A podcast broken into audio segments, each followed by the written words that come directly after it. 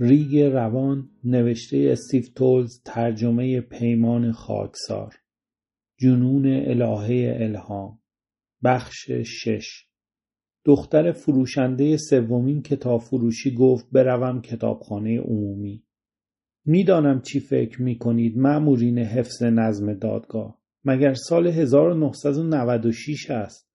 خیابان را انگار که تونل زمان است رد کردم و دویدم سمت ساختمان بیرنگ روی آجوری پشت ایستگاه راه آهن.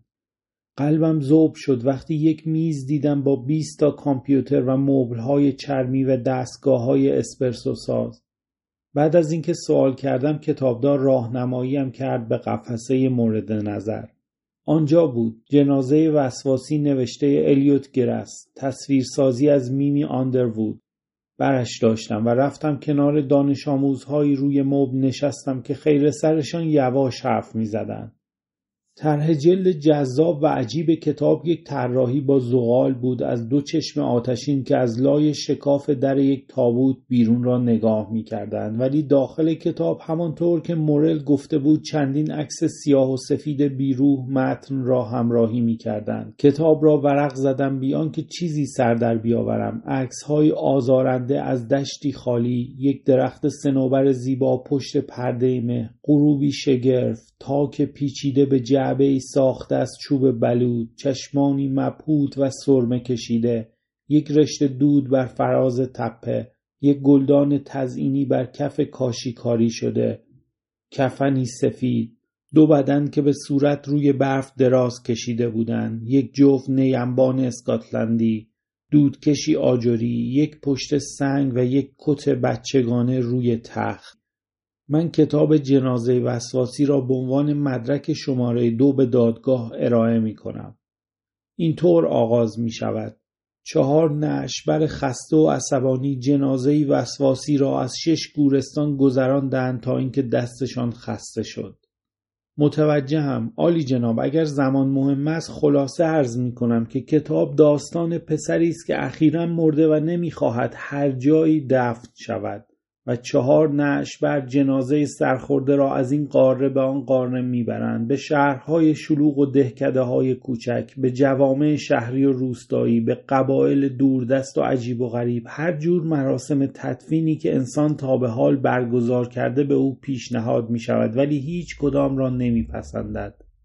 دوست ندارد وقتی عزیزانش ناله می کنند و ناخن به صورت می کشند و لباس بر تن می درند کافور در زیر بغل و منافذ بدنش کنند. دوست ندارد مومیاییش کنند یا سربازان بالای سرش تیر شلیک کنند یا زیر یک درخت در باغچه خانه خودش دفن شود یا در قاری با سقف کوتاه که در کوه کنده شده یا در قبری بینام یا همراه متعلقات یا اعضای خانوادهش یا با یک گاو قربانی شده یا یا زانو در بغل یا در ریگ روان یا با عروس مرده.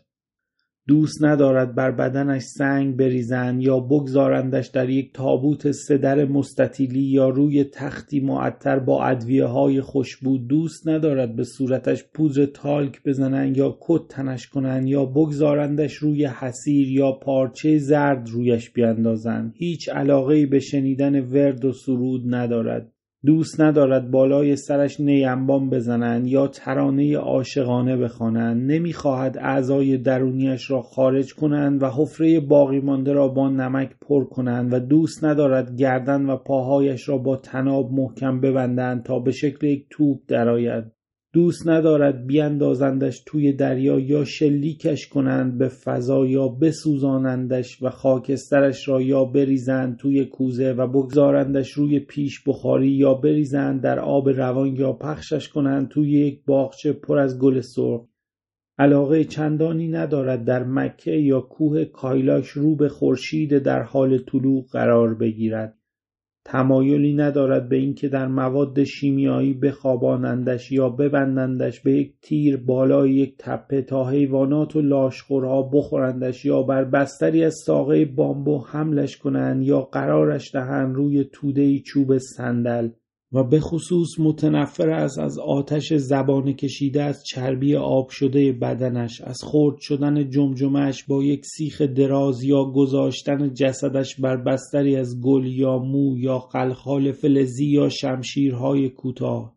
دوست ندارد لای کتان سفید قنداقش کنند یا بگذارندش توی یک تابوت چوبی که زیرش را سوراخ کردن یا بگذارندش توی یک اتاق استریل با یا بدون شال عبادت بیمنگوله خلاصه اینکه تمام روش های انسان برای خلاص شدن از شر اجساد را رد می کند. بالاخره با اندوه به این نتیجه می رسد که زنده ماندن دردسرش کمتر است و اینجاست که داستان خواننده را شگفت زده می کند. آخر کتاب معلوم می شود که جنازه در حقیقت جنازه نیست و یک پسر بچه است که سرطان خون دارد و رنگ و روی شبیه ارواحش هم به خاطر بیماری است و کمبود آهن. نشبرها هم برادرانش هستند که او را از بیمارستان دزدیدند و گذاشتند در یک تابوت تا در رویارویی با مرگ گریز ناپذیرش کمک حالش باشند.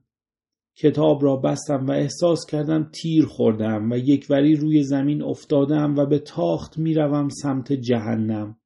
شاید به خاطر سراحت عکس های میمی و نصر سرد و غیر احساساتی نویسنده در مواجهه با چنین موضوعی داستان اینقدر غیر قابل تحمل و جگرسوز و عجیب و غریب شده بود. کتابخانه ساکت تر شده بود. دانش آموزها دیگر بلند پچپچ نمی کردن و مشغول تلفن‌های هوشمندشان بودند. واکنش ناعادلانه و غیر عادیم را درک نمی کردم. تمام خورد ریزهای وجودم از شدت نفرت به تپش افتاده بود. انگار خودم را در جنازه وسواسی دیده بودم. در رفتار پسر بچه و مخمسه که درش گرفتار شده بود. پوچ. کتاب را گذاشتم روی میز ولی بعد برگشتم و برش گرداندم به قفسه. اصلا دلم نمی‌خواست چشم هیچ بچه ای به آن بیفتد.